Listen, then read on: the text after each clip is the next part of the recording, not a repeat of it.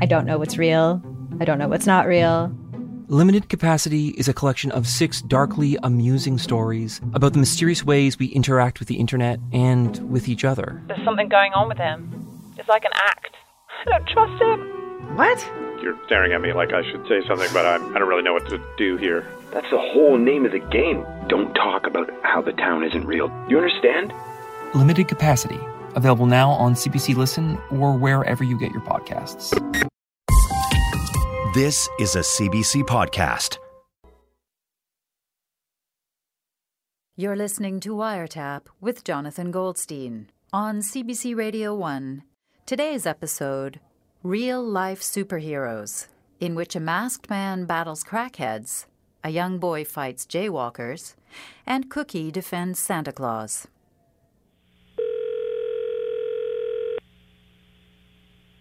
Hello?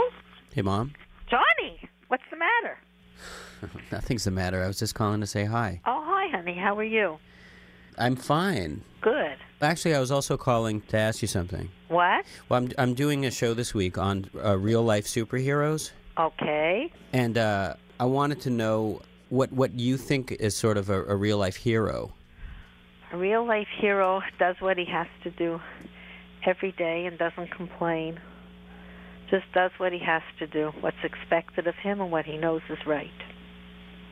It sounds like you you define being a hero as something a little less flashy than Yes. being someone who's in a pair of tights and Yes, cape. that's right. I think my father was a hero. He went to work over 50 years at a job that he didn't really like. He just did it because he had to feed his family. Yeah.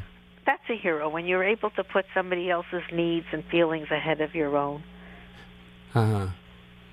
In in the same way, I mean, do, do you think of Dad as a hero? Or, or l- let me let me put this another way: Have you ever seen Dad behave heroically in order to protect your honor? No, I haven't. No. no, I wouldn't. Do you think he'd see it differently? I don't know. It's interesting. You'll have to ask him. Is he at home right now? Buzzy! Pick up the phone! Buzz! Hello? Dad? Hi, Johnny. Uh, I was just talking uh, with Mom about what it means to be a hero. Yeah. And um, I was asking her if she could think of any moments where you kind of acted heroically in order to defend her honor. And she, she couldn't remember any. I never really had any opportunity to actually uh, defend her honor when she was, you know. Nah, in restaurants, when I have an argument with the waitress, he sides with the waitress. Oh, here we go. Yeah. You know, your, your mother can get very aggressive with a with a wait, and I know these poor pr- people work very hard. I don't he want to be. reprimands me in public, and I don't like They didn't that. reprimand. You do. Oh yeah, I say, you know, cool it. But maybe he's maybe like a real hero. He's just on the side of uh, of, of right of justice. That's a thought. Tina, He should Tina represents injustice. He should be on my side no matter what. Just like my father, the hero, the superhero is always on the side of justice, but with masks and unitards. Reporter Joshua Bearman recently spent some time with a real life superhero, a man who's dedicated himself to becoming as much as possible like one of those do gooders who inhabit the pages of comic books. But living in the real world, it turns out, means having to do battle with a lot more than supervillains. It means having to contend with all the trappings of being a mere mortal, while at the same time doing your best to become a legend. I've been sent by Rolling Stone magazine to Orlando, Florida, to report on a real life superhero who calls himself Master Legend. Master Legend here, international real life superhero. After a quick phone chat, we agree to meet, and now we're driving around town in the 1986 Nissan with the missing rear window that Master Legend calls the battle truck. Shouting above the engine, he proudly explains to me his costume. His arms are covered with soccer shin guards that have been painted silver to match his mask. It won't stop a bullet, he says, but it will deflect knives. Master Legend was one of the first real life superheroes, but in recent years, a growing network of similarly homespun Caped Crusaders has emerged. True to comic book tradition, each real life superhero has his own aesthetic. the Eye takes his cue from the primordial era of Detective Comics, prowling Mountain View, California in a trench coat, goggles, and black fedora. And the superhero known simply as Superhero is a former wrestler from Clearwater, Florida, who wears red and blue spandex. Then there's Master Legend's very own crime fighting group, the Justice Crusaders, made up of men like The Image, Genius Jim, and Master Legend's brother, the Secret Weapon. A few real life superheroes are outright delusional, but the community's mainstream, which includes Master Legend, is made up of people you might call functionally eccentric. They know it's strange, but this is the form their dedication takes. To boil it all down, I basically like to destroy evil um, wherever I see it. Anything that wants to hurt the innocent, that's what Master Legend doesn't like. Evil can never win, good will always prevail.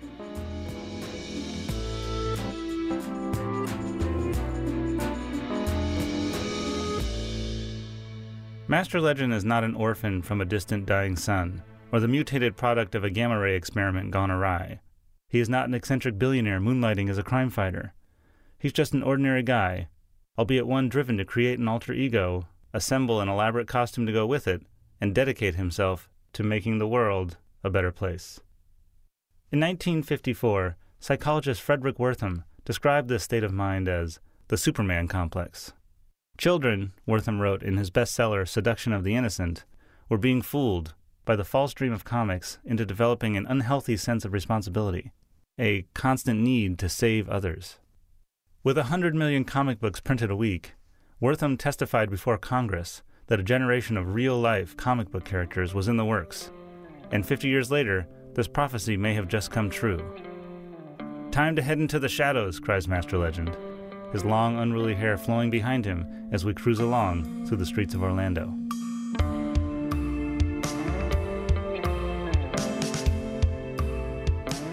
If there existed a Master Legend issue number one, it would flash back 26 years to his origin story in New Orleans, where the young hero's identity was forged in the crucible of childhood trauma. My mama and daddy were bad people, he says. Through them, I saw how cruel the world can be as a young kid, I was badly abused, and uh, my daddy was a Ku Klux Klan man, and see, that was when Master Legend and young kid knew that being a grown-up didn't always make you right. When young Master Legend found some comics in the neighbor's trash one day, they became his blueprint. In second grade, he made himself a rudimentary costume with a t shirt, magic marker, and some old shoelaces, which he donned while protecting classmates from the school bully. There was a bully, and he was just beating up on kids and punching them in the stomach and pouring milk on their heads. And so I had to figure out a way to fight the enemy but not get in trouble. And so I made myself a mask and jumped out into the crowd and got him, beat him up good. And uh, he was laying there, bloody nose and all that. I ran away. And they never found out who the masked man was. Years later, as a 16 year old street busker, Master Legend was playing guitar in the French Quarter when a purse snatcher appeared. Master Legend instinctively tore after him through the alleys, where he finally retrieved the purse. The next day, Master Legend's grandma ran across a headline in the newspaper Masked Man Saves Woman, it read. And by then, he says, the legend was born.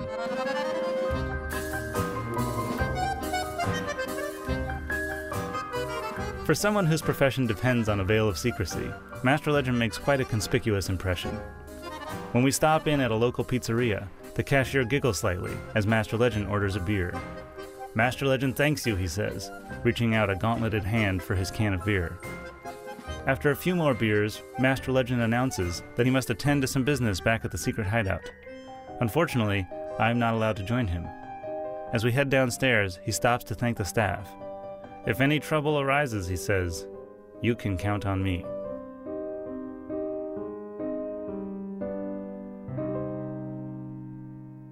The next day, I gingerly convince Master Legend to let me visit his secret hideout. He gives me directions. Or rather, he gives me directions to a nearby liquor store, and in one last step of cloak and dagger maneuvering, he pilots me the final few blocks in the battle truck. Compared to the Fortress of Solitude, with its alien zoo, or the Batcave's techno enhanced crime lab, his is a modestly appointed super headquarters. Master Legend lives with his roommate, a middle aged man he refers to as his sidekick, the ace, in a dilapidated clapboard house in a seedy neighborhood. In the back of his home is a workshop, a converted garage where he develops various weapons. I have the iron fist that I break cinder blocks with, and I have my cannon, the um, Master Blaster, which is all-purpose cannon. I can shoot all kinds of things out of it. It's like ice grenades. I shoot them out of the cannon, and then they explode on contact.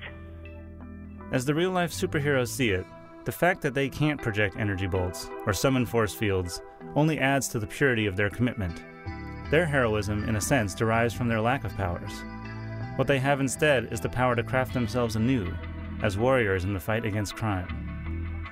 But it's hard to know how much of their crime fighting accounts are true. Some of Master Legend's tales are plausible, like retrieving a friend's stolen money, while others are quite outlandish. There was one time I was fighting a, a big time a child molester. A giant. It was like fighting Paul Bunyan. But I, I fought him and his gang of crackheads. I wasn't going to let him get any more kids. When I got word on that, that was I assembled the um, Justice Crusaders and we went over there to handle some business. It's easy to be skeptical about some of these tales. For one thing, doesn't it seem like you'd have to be one charismatic child molester to attract an entire gang of crackheads to do your bidding?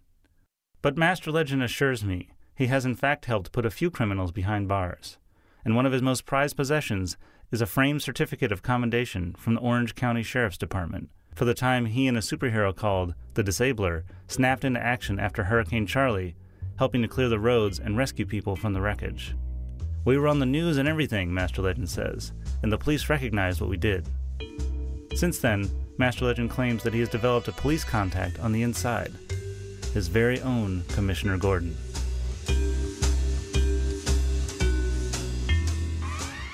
Saving the world, of course, requires personal sacrifice, and the first casualty of the superhero lifestyle is career advancement.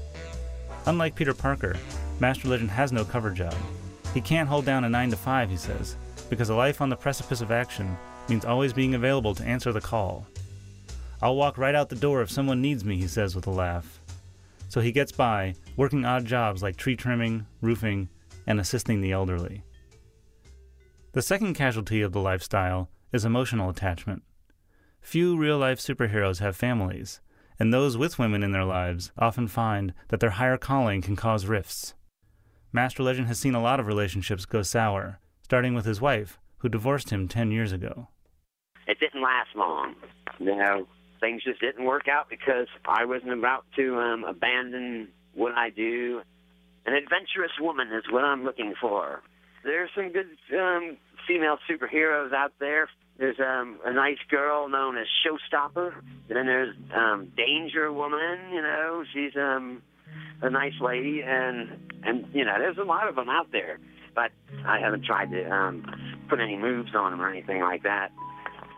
I'm just taking a break, just being Master Legend is all that matters to me. Being Master Legend means sacrificing his own happiness to help those who are less fortunate. His last big mission was on Christmas Day last year. The battle truck was filled with supplies he'd bought. When he and the Justice Crusaders arrived on Skid Row, they were mobbed. Master Legend reckons that they gave something to every single homeless person in Orlando toothbrushes, razors, soap, blankets, hand cleaner, canned goods.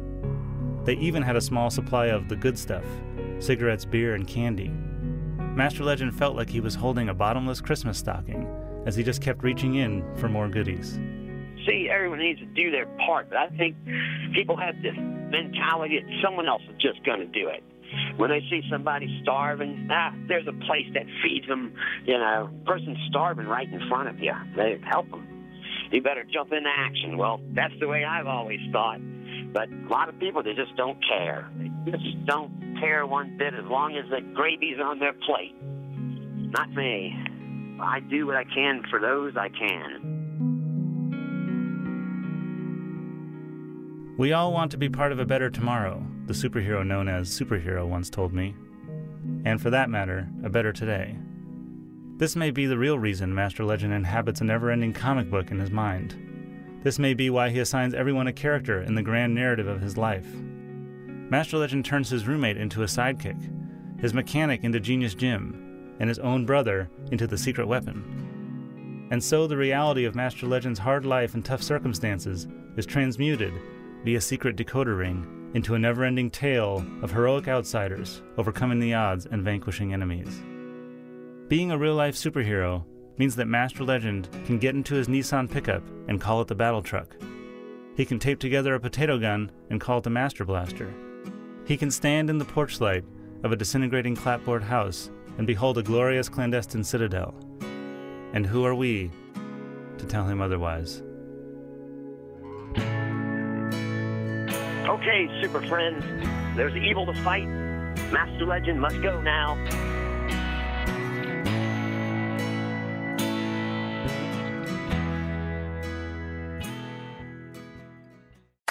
Of your favorite one hit wonder. Or that overpriced toy your parents would never let you have. Or that TV show that no one else remembers because it was canceled way too soon. Now, what if we could fix it? I'm Francesca Ramsey. And I'm DeLon Grant. And after 20 years of friendship, we are now hosting a new nostalgia podcast called Let Me Fix It. Each episode, we'll dig into our favorite celebrities, shows, and brands of yesteryear, and then imagine what it would take to repackage them for relevance today. Think of our show as an intervention, but with way less stakes. So subscribe to Let Me Fix It wherever you get your favorite podcasts.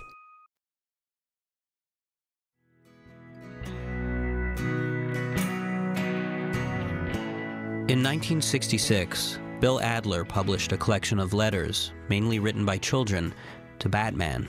It's called Funniest Fan Letters to Batman, and it contains letters like this one from Janice J. in Pittsburgh, Pennsylvania. Dear Batman, I think Robin the Boy Wonder is keen, but why does he always say things like holy popcorn, holy helmets, and holy 4th of July? I'm not criticizing. I just want to know so I can explain to some of the smart Alex at school. Or this one from a boy named Alex Dear Batman, I would like to have the private number of your bat phone so I can call you if I have any trouble. I have three big brothers, and I always have lots of troubles. The book is now out of print, and Bill Adler, the book's editor, wasn't feeling strong enough to talk, but I was able to get a hold of his son, Bill Adler Jr.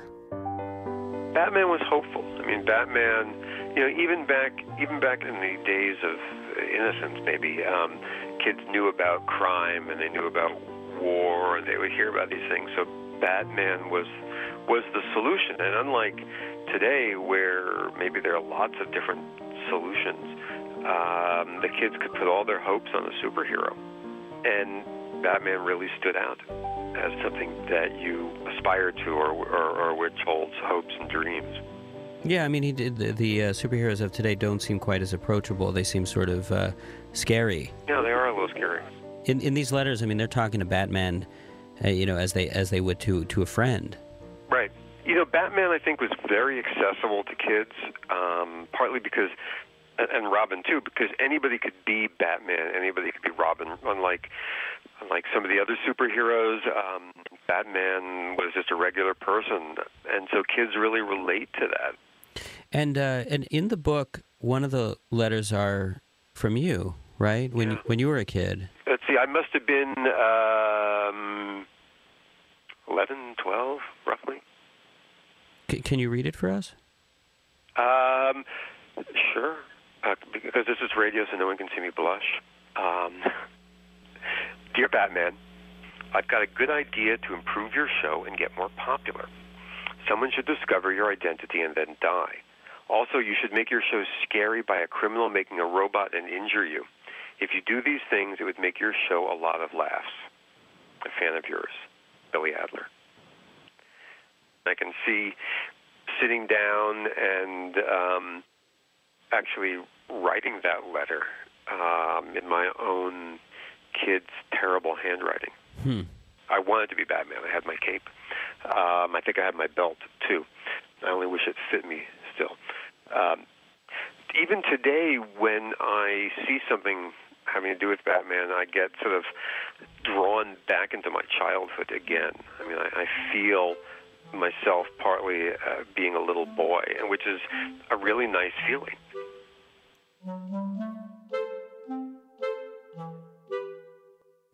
Batman, how are you?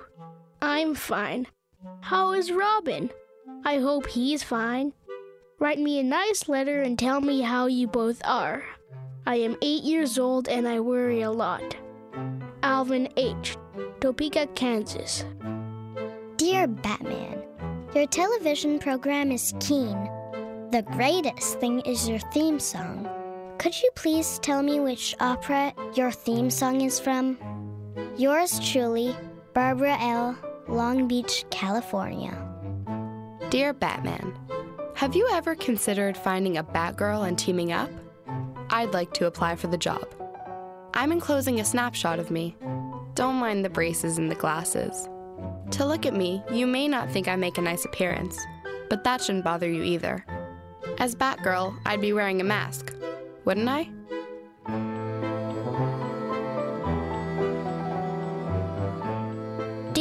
Batman, I sure envy you. Joker, the Penguin, Mr. Freeze, Mr. Zero, and the Catwoman? You get to meet all the greats. Sincerely, Marge B. Dear Batman, how did you get the name Batman? Were you baptized with the name Batman? I would like to change my name to Batman, but my mother isn't too keen about the idea. She likes my name. My name is Herman. Dear Batman, I think Robin is a living doll. Dear Batman, don't you think you should give the Joker a second chance?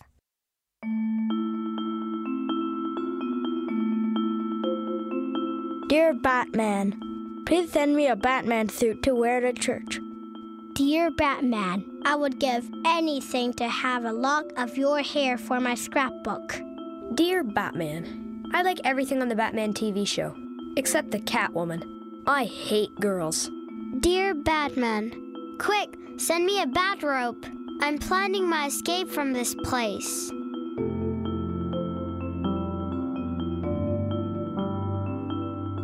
Dear Batman, I hate crime just like you, and I fight it whenever I can. If I see somebody jaywalk on the street, I holler at them.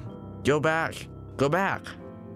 Maybe you can tell me other ways I can continue my fight against crime.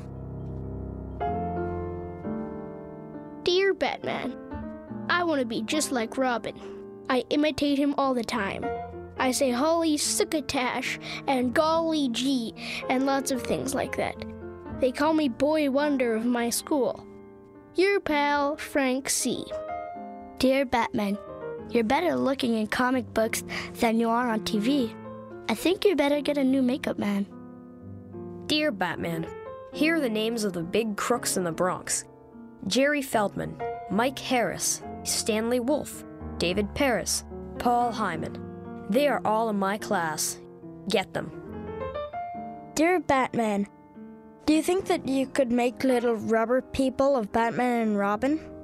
I like rubber people better than real people. Batman, please send me all the necessary instructions for building a Batmobile in my spare time. P.S. Please also send me all the parts and gas.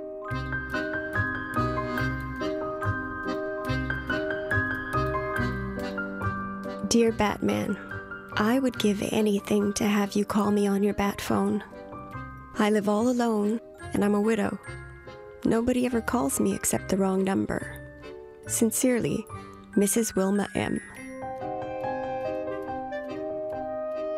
Dear Batman, could you please get me the autographs of the Joker, the Penguin, or Mr. Freeze? I have autographs of Mickey Mantle, Willie Mays, and lots of baseball players, but no autographs of crooks. Dear Batman, you have enriched all our lives, like Shakespeare, Beethoven, and Jonas Salk. Sincerely, Agnes D. Dear Batman, I only have one question. Are you for real?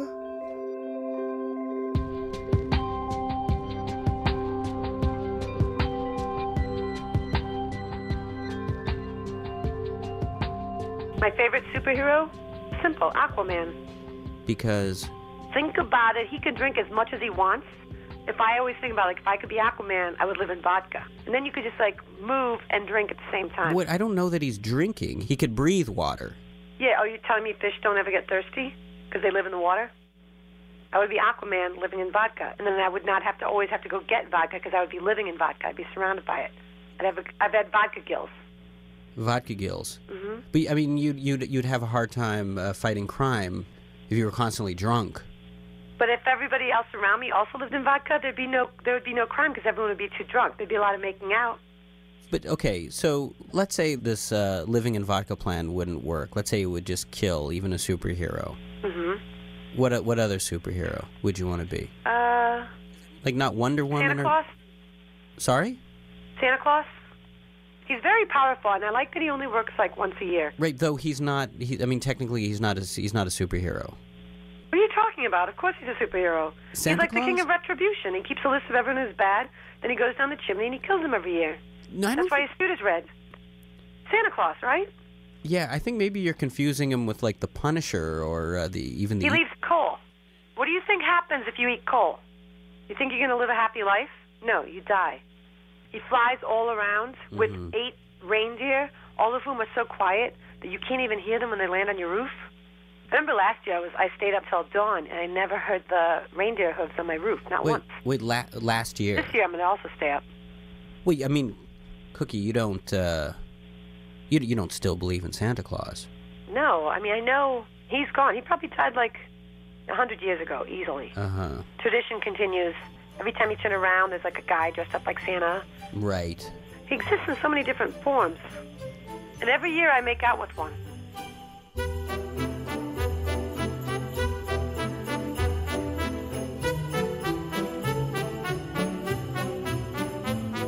On Wiretap today, you heard Buzz and Dina Goldstein, Joshua Bearman, Bill Adler Jr., Laura Cookie Kraft, and Master Legend.